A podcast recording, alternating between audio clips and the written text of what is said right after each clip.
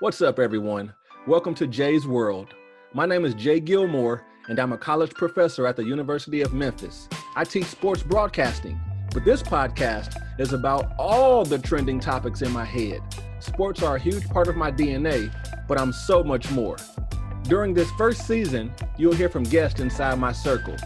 I come in contact with coaches and athletes, students and educators, and business leaders from countless professions. Jay's World will bring them to you, and I'm glad you're along for the ride. I'm struggling with mental health and all that stuff, you know, I call up my mom or my dad, and they're just like, I'm so proud of you, you know, you can do this. Like, I mean, it is so important to hear that.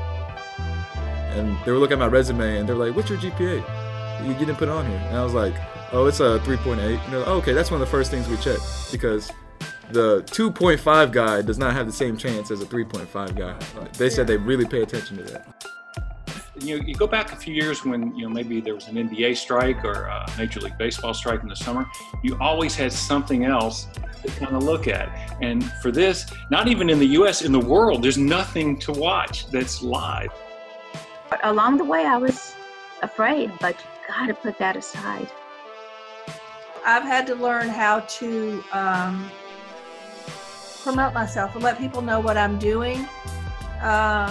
You know, there is a fine line, because with women, there's that double standard where you get, oh, she thinks she's all that. We're joined now by one of my favorite people on the planet. I am what you call a fanboy. Man, that's interesting and tough question. You should have been investing money since you were 2 years old and retired early.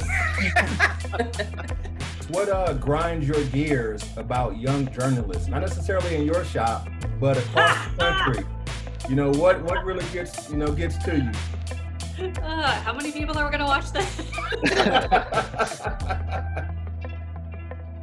Jay's World is brought to you by Gilmore Financial Services and 5G Media Group.